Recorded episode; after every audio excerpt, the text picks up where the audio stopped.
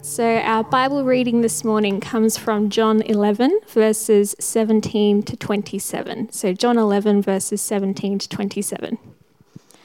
On his arrival, Jesus found that Lazarus had already been in the tomb for four days. Now, Bethany was less than two miles from Jerusalem, and many Jews had come to Martha and Mary to comfort them in the loss of their brother.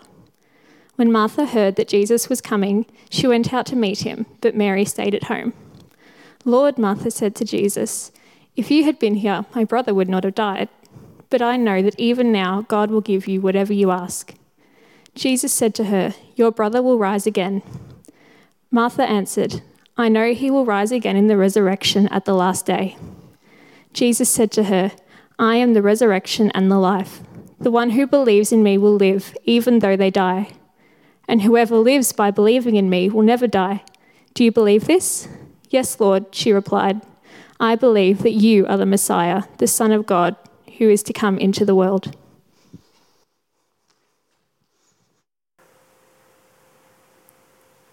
Well, we uh, started on uh, last week on a, a series uh, called New Life, and it's leading up to our Easter program, an Easter uh, series uh, that is leading to find out what this new life really is about a new life in Jesus. And, and um, uh, when I was dating Solari, we had come to the stage where we, we knew we were going to get married. we knew it was going to happen. And uh, Solari had all these expectations about how this was going to happen. Uh, she expected that there would be a big limousine, that there'd be the suit and tie, that there'd be uh, a beautiful dinner, and that somehow I would present a ring in a most perfect uh, fashion. Um, she wanted the bells and whistles, and I knew that. So for me, if I gave her that, it was not going to be a surprise. And I'm all about the surprise. So I thought, how am I going to surprise my future wife? My, how am I going to surprise her in this, this time? So I've learned that uh, 20 years on from our, our, our, marriage that I've learned that it's better to go with the expectations, but um, for me it's a surprise. But anyway, so we, uh, we went on this four wheel drive trip. Now, Solari had bought me this trip for Christmas. And I thought, what better way? She will not have any idea that I'm going to propose to her on this trip because she's bought me the trip and I'm going to use it to propose to her. I thought it was genius. Um, but, but I, we, we went all the way to Craig's Hut. We've got a, a, picture of Craig's Hut coming up. Beautiful space. If you've ever been up there, it's just totally beautiful. And so I got her on that rock that you can probably see in front of you. There's that rock. She stood on that rock, and I was in front of her, and I had the, the ring in my hand ready to go. And uh, all of a sudden, ants started crawling up her leg, and she didn't like ants, and she's freaking out, going, Oh, ants, ants. And so we're brushing off the ants and getting her down. and She's off the rock now. I'm going, This isn't going to plan. It's not going to plan. Anyway, so I comfort her, and, and, as I'm comforting her, I pull the ring out in front of her and say, Will you marry me? And her response, Really? so it took her a few times to realize I was serious because I'd utilized a, uh, a way that I found was a surprise to her, but for her, it wasn't actually up to where her expectations were hitting. Um, Finally, she said yes, and 20 years later, we're still here. Um, and I still haven't taken her on a limo uh, ride, so sorry, Solari. At some stage, we'll do that. but this morning, we're going to see that, that Jesus didn't always strive to meet the expectations of those around him. In particular, the expectations of a few of his closest friends Mary, Martha, and Lazarus. This morning, we're going to see how Jesus' interaction and his failure to meet human expectations actually points directly towards God and God's greater plan for us as humans. This story is all about ways in which Jesus surpasses people's expectations, overturns people's expectations, and in the end exceeds them. What, what Jesus does for Lazarus sets in place the beginning of the end for Jesus. It becomes the last straw for the religious leaders who were already sort of having a close eye on him. Because straight after this event, they start to plan his murder because of the threat that he uh, poses for their power and their security. It even results in Caiaphas, the high priest, saying in verse 50 of John chapter 11, You do not realize that it's better for you that one man die for the people than the whole, whole nation perish. They're profound words, really, aren't they? Especially when we see the end of the story. Because through this latest sign that points people directly to who Jesus is, we not only see how God is working, but we see, uh, we get a picture of how Jesus' ministry is going to come to a, a grand conclusion. Last week we talked about Jesus healing the blind man, and I might have jumped the gun a little bit and I said this is possibly Jesus' greatest achievement. Uh, well, it was definitely one that hadn't been done before, um, so that in that way it probably was. But but raising someone to life is a, a pretty good achievement, isn't it? I wouldn't um, bat my eyelids at it, uh, but it wasn't it wasn't a precedent. The, this had been done before. In Scripture, we've got Elisha, Elijah, I mean, who raised a, a boy back to life from after death.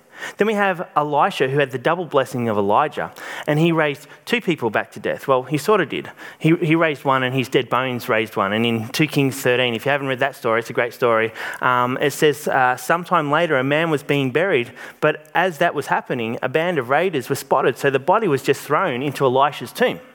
When the body touched the bones of Elisha, the man came to life and stood on his feet. How amazing would that be? That's pretty awesome. So Jesus wasn't setting precedent when he raised Lazarus back to life. But obviously, raising someone from the dead is going to bring in some scrutiny. It's going to cause a scene as such especially from those who he is threatening. So, this morning, as we explore John chapter 11, and I encourage you, if you've got your Bibles there or your phones, open it up so that you can follow through. Uh, Sarah read part of what we're going to look at, um, but we're going to look at most of the chapter. So, I'd encourage you to get your Bibles open and have a look through it. And we want to see the signposts. Um, we want to ultimately understand that the sign points to new life that we find in Jesus, who has pulled us out of death and given us this new life. Let me pray as we start to look into Scripture now. Our God, we just ask that this morning that you'll be with us as we seek to understand Scripture more and seek to understand it for who we are and seek to understand it in a way that opens our eyes to you, that you may bring us new life through your word. Amen. So, if we break down the text of uh, John chapter 11, uh, and our Bibles do it pretty well, it's broken into four sections. And we'll take a quick survey through three of those four sections as such, in, as they sit in Scripture, and we'll sort of try and tie it together at the end. The story starts fairly unexpectedly. We hear of Lazarus of Bethany being ill. And John tells us that Mary is the one who anointed Jesus' feet with oil in, in verse 3 of chapter 11. If you read the book of John for the first time and you're reading it through, you wouldn't have come across that yet because that actually comes a little later in John. But it gives us an understanding of who these people are Mary, Martha, and Lazarus. They're important to Jesus. John wants us to know that they're important people to Jesus. The message sent to Jesus in, in verse 3 says, Lord, he who you love is ill. And their message wasn't a question for him to, to stop and come. It, was, it wasn't saying, Jesus, well, if, if you want, you can come. It was the expectation that he come. It was the one he loved. It was this brotherly love that would mean that if he's sick, you'd come. That's the expectation. Jesus would come. He was only a, a, few kilometres away, he wasn't that far away. It's like the doctor saying, he's, he's on his deathbed. You might want to come now. The sisters assumed, assumed that he'd get the call and he'd just go. And we read in verse 5 and 6 of um, John chapter 11. Jesus loved Martha and her sisters and Lazarus, and her sister and Lazarus. Yet when he heard that Lazarus was sick, he stayed where he was two more days. That's confusing. If Jesus loved them, surely he'd go. Did John the writer get it wrong? Surely it should read Jesus loved Mary, Martha, and Lazarus, so he jumped on his horse, rode the two kilometres as quickly as he could, and sat beside his good friend Lazarus and actually healed him at that time. But it says, it says he stayed two extra days. And if we're reading the text right, in his two extra, extra days, we don't hear about anything else about Lazarus. It's two extra days of, of silence. He doesn't say anything really to his disciples or anything. We can only assume that he, he probably didn't even send word back to Mary and Martha. Maybe just silence. Did Jesus not care for his friends? Did Jesus put other things in front of his friends? Did Jesus just not care? Does it feel the same for you at times, especially in, in these times? Perhaps you're part of the many who are wrestling with what it means to not be able to work whilst we are having to isolate. Or you've lost your job already, or your, your wage has been cut. And for the first time in forever, you're, starting you're starting to think about what does it mean to join the Centrelink uh, lines? Or what does it mean to provide for my family? Does it feel like your cries to God for help are just not being heard? See, when we cry out for God's help through sickness and nothing happens, what does it mean? Does God just not care? But I want to tell you that Jesus didn't adhere to the expectation and the will of humans. Rather, he, he wrestles with what his Father's will was. Was it right to go to his friends? He tells them why he doesn't go yet. But it doesn't help the people in the situation. Jesus says this He says, um, He doesn't go so that the Son of God may be glorified through it. It's all about the sign that is being pointed to. The disciples make a good case why not to go back. It was where the Jews had tried to stone him. He'd be walking back into some sort of war zone, maybe. Perhaps Jesus knew this. We just don't know the answer. But I get the feeling that Jesus saw a bigger picture.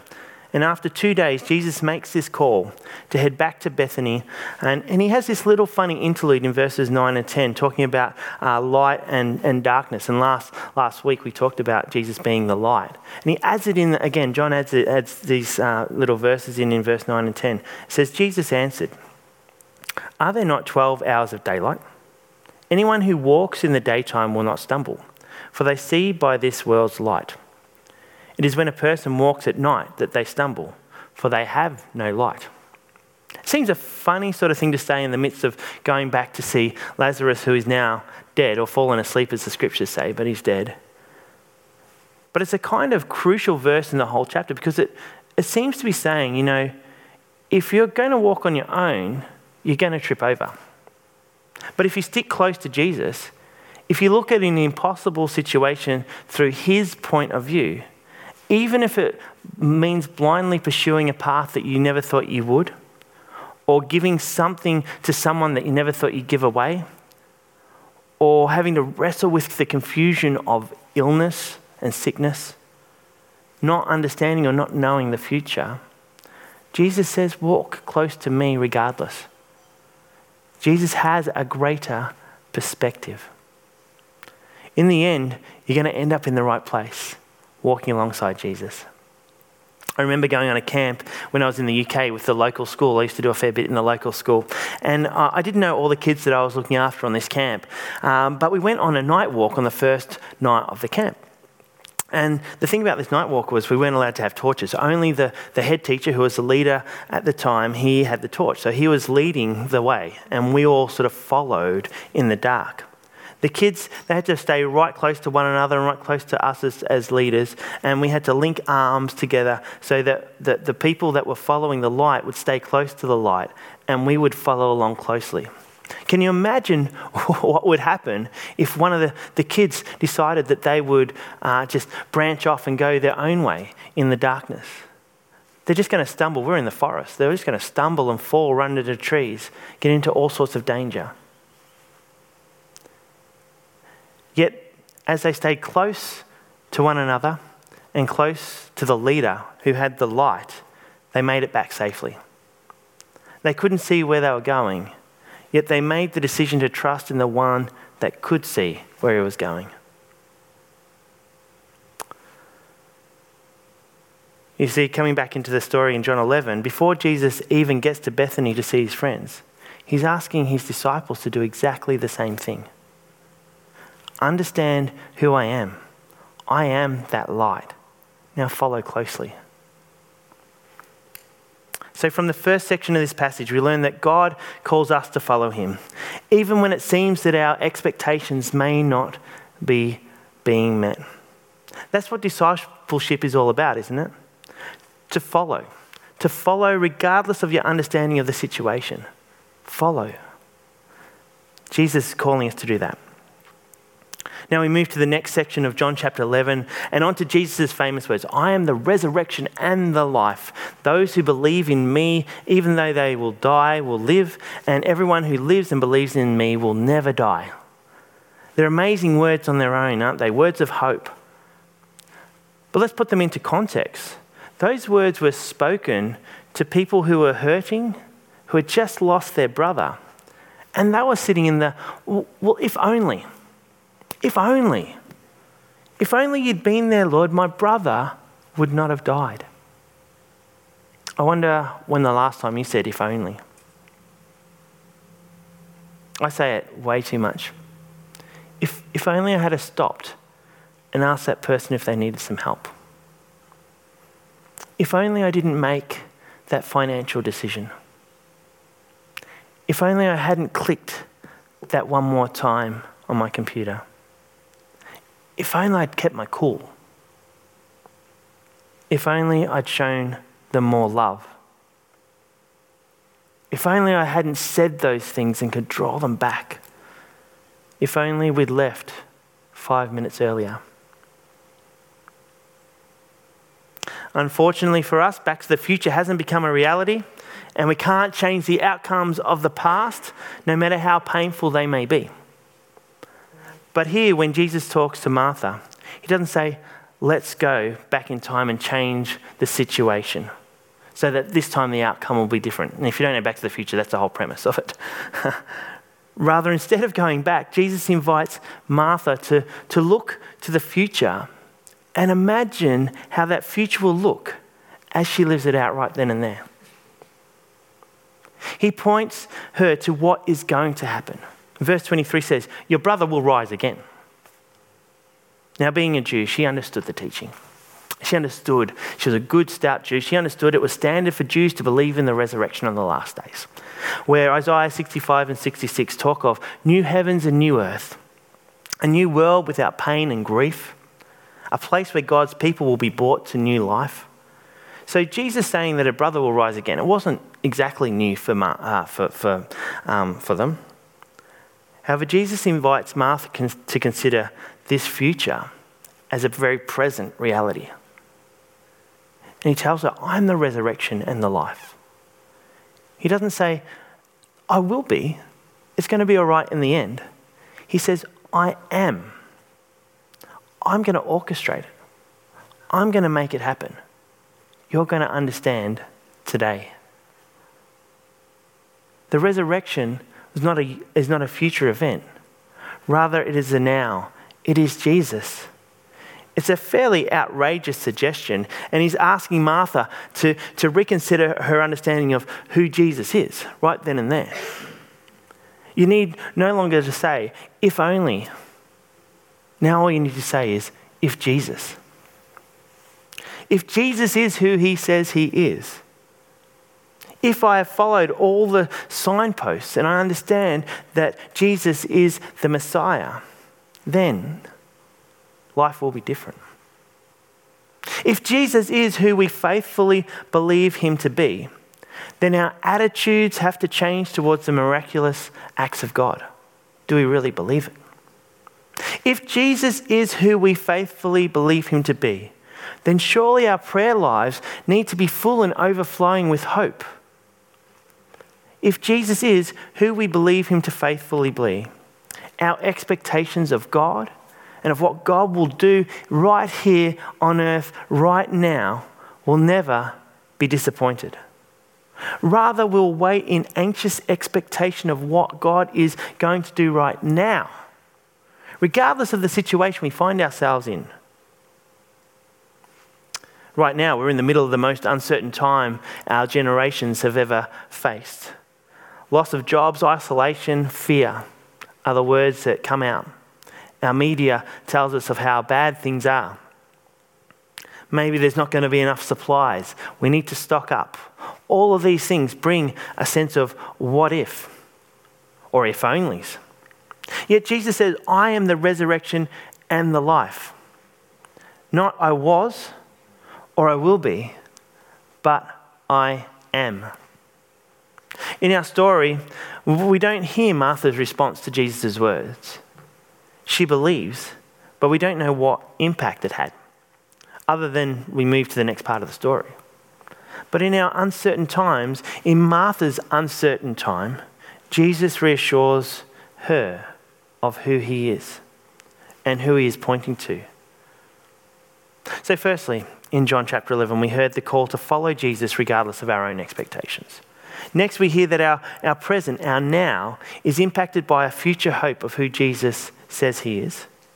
Therefore, our expectations of God should be based upon our future hope, not our present circumstance.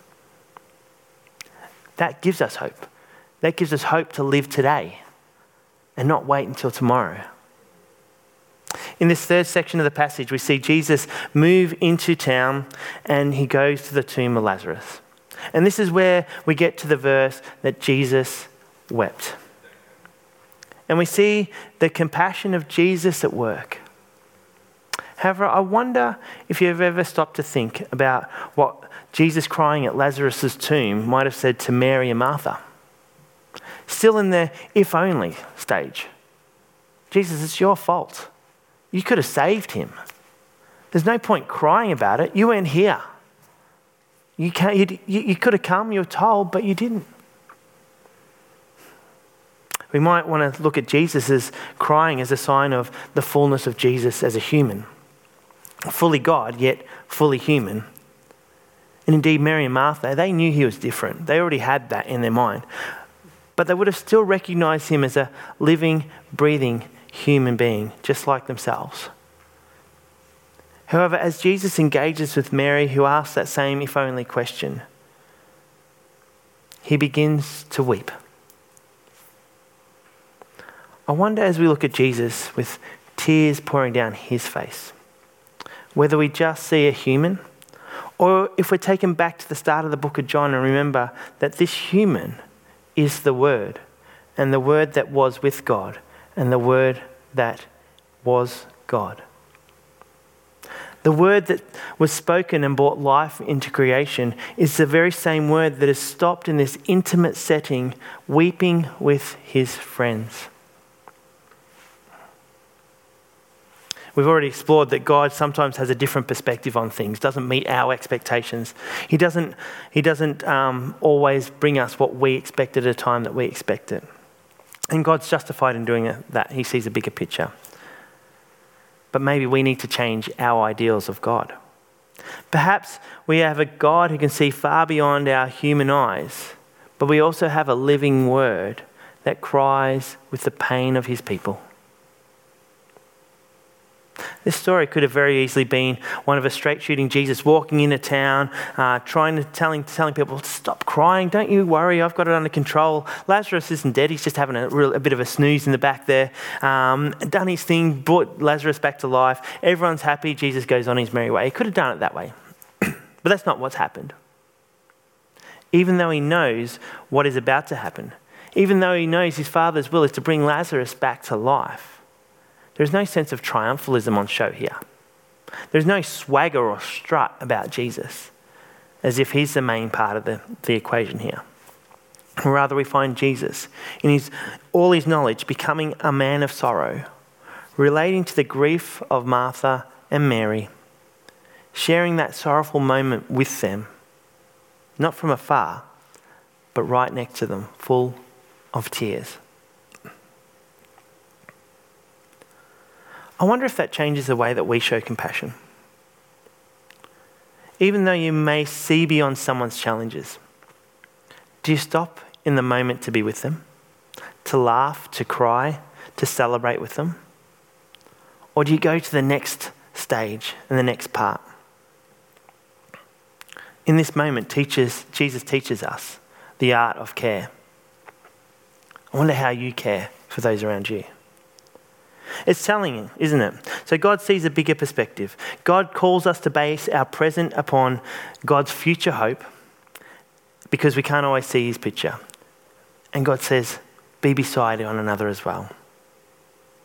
Yet within our blindness to see the bigger picture, eh, God comes right beside you, crying and rejoicing, comforting and protecting.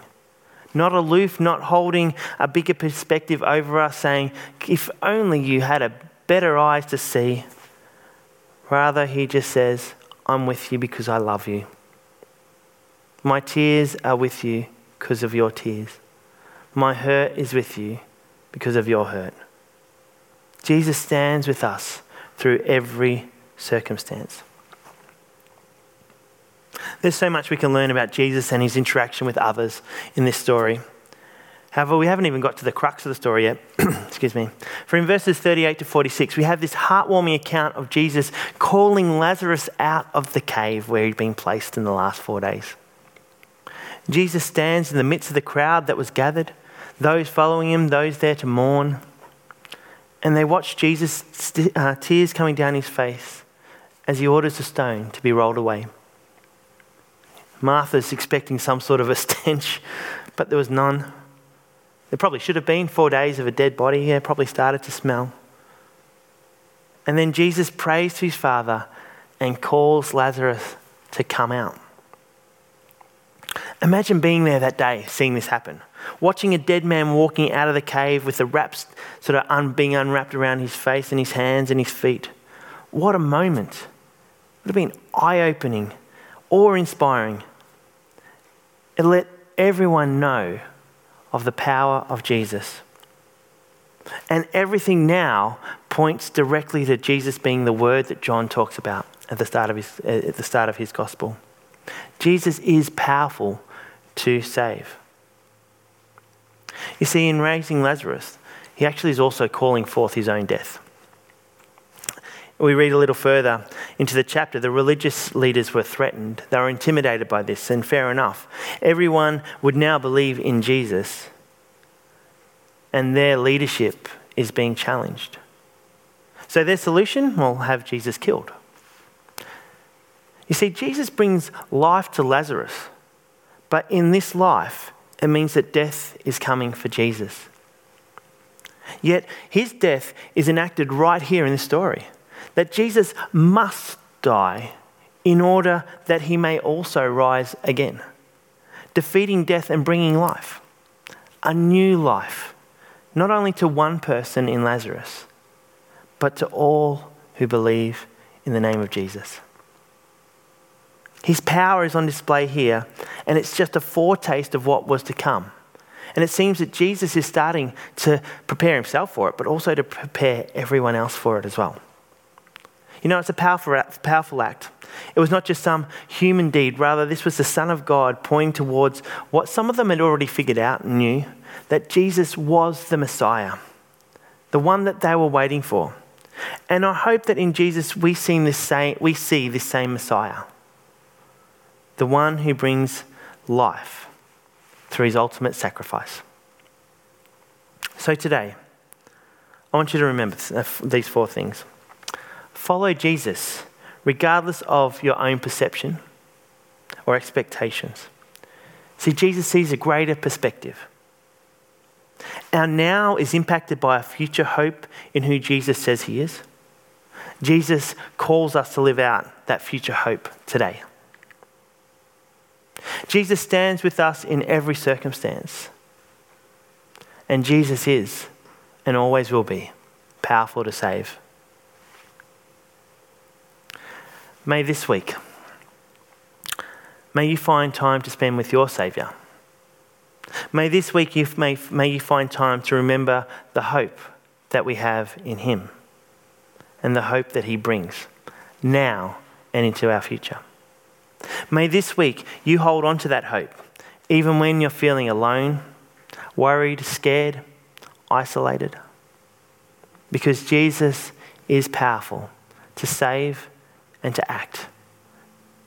He puts his arm around you and cries with you and rejoices in our blessings. Jesus is powerful to save. Let me pray.